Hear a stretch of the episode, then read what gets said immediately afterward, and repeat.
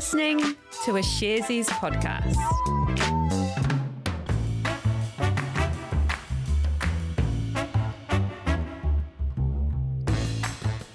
Tēnā tātou katoa, it's the 19th of October. Welcome to Recap made for you by Sharesies. Sharesies is a wealth development platform where our purpose is to create the most financially empowered generation.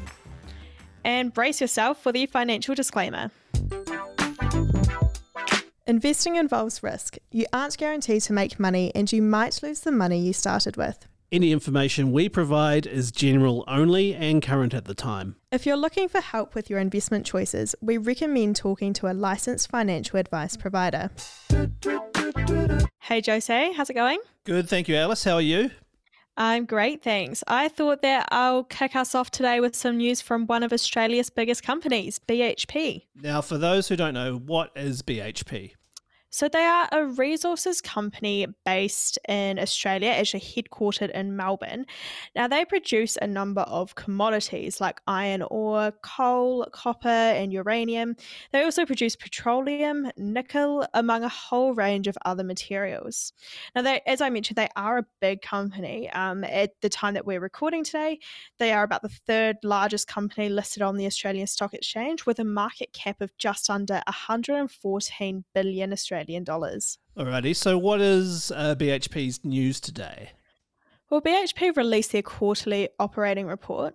This type of report outlines how the company's mining activities have been going, uh, detailing out by mineral how much of each has been produced during the quarter.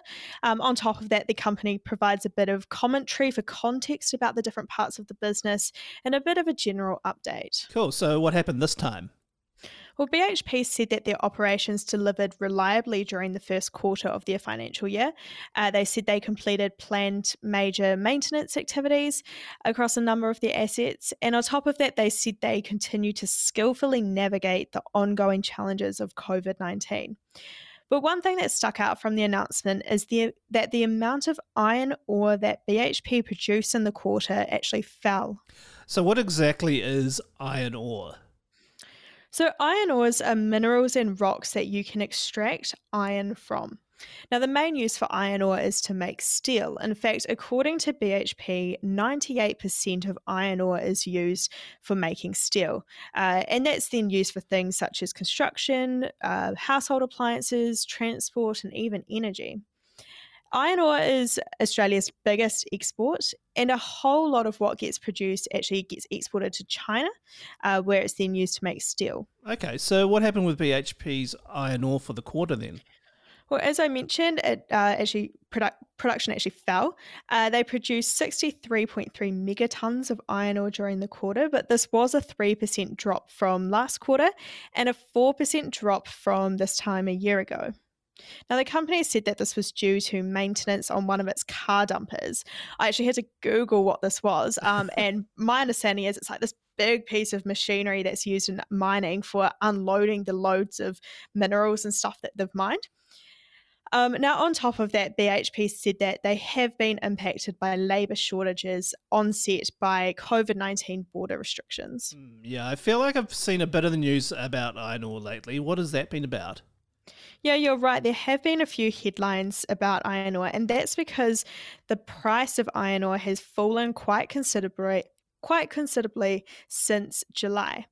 That comes back to something I said before about China being a key market for Australia's iron ore. Now, China has put a cap on the amount of steel that the country produces in an effort to cut back on its emissions. Now, that's led to lower demand for iron ore from Australia, and then that in turn has been a key driver in the price of iron ore falling. So, as a result, the share prices of Australia's three big iron ore companies, uh, BHP, Rio Tinto, and Fortescue Metals Group. They've all fallen over the past six months. Mm, and, that, and to that point, how did BHP's share price react to today's news? Uh, well, at the time of recording, it was down about 1.6% for today. Thank you, Alice.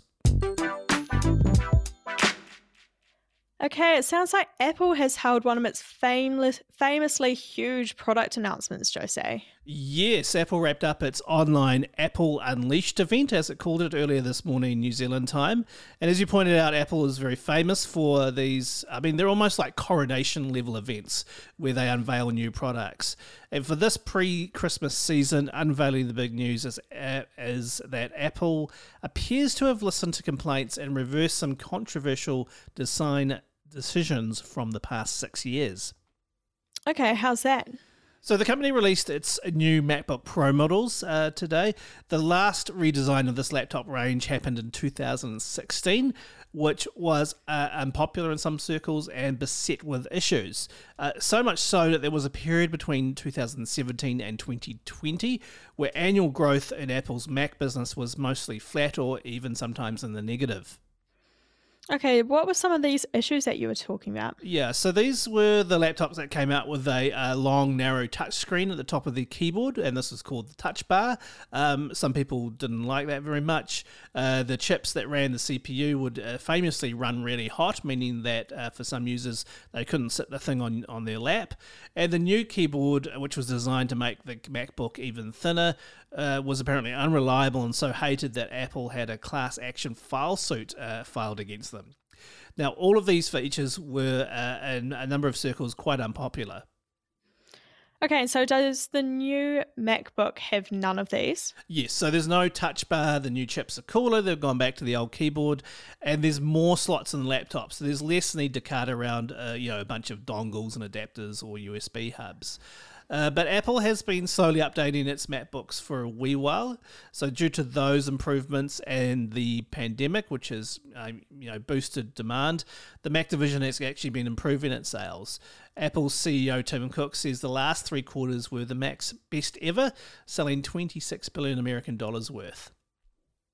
All right, and so what else was in the announcement? Like, can you run us through what else they unveiled? Right, well, it's already controversial, but the new MacBooks have a notch at the top of the screen for the new webcam, but I'm not going to get involved in that debate.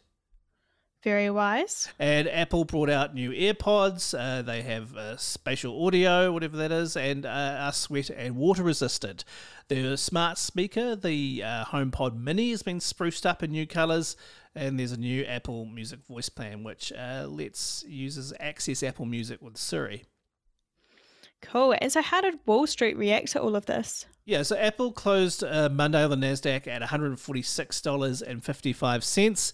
That was up from Friday, where it ended up at uh, $144.84. Alrighty, so sort of moving down the supply chain from our first story today, mm-hmm. uh, I thought I'd um, talk about Fletcher Building, which gave an update on their business today. Now, Fletcher Building, of course, being the construction and materials company that's dual listed on the Australian and New Zealand stock exchanges. So, what is the latest from them? Well, the company held its annual shareholder meeting today, and the CEO Ross Taylor and Chairman Bruce Hassall gave addresses on how the company's been going. Mm, what do they have to say?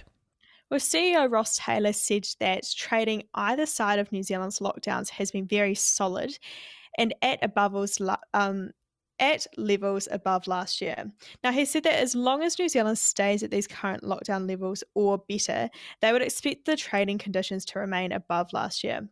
That's, of course, referring to Auckland, Northland, and parts of Waikato being at alert levels three, while the rest of the country is at alert level two. Mm. What else did Taylor have to say?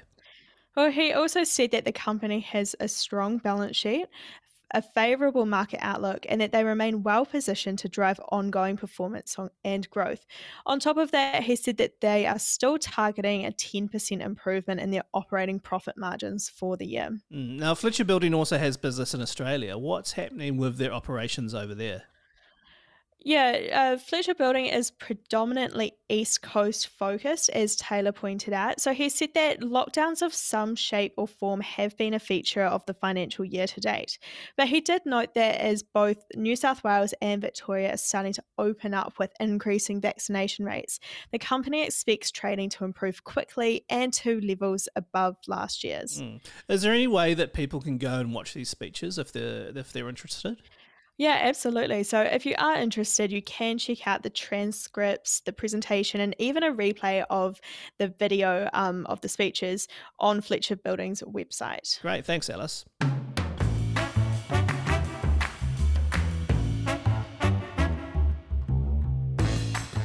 Thanks so much for listening. That was recap for the 19th of October. Absolutely. Please consider giving us a rating and review on Apple Podcasts. It really helps other people find recap. And we'll be back tomorrow. Ka kite ano. Bye. See you then.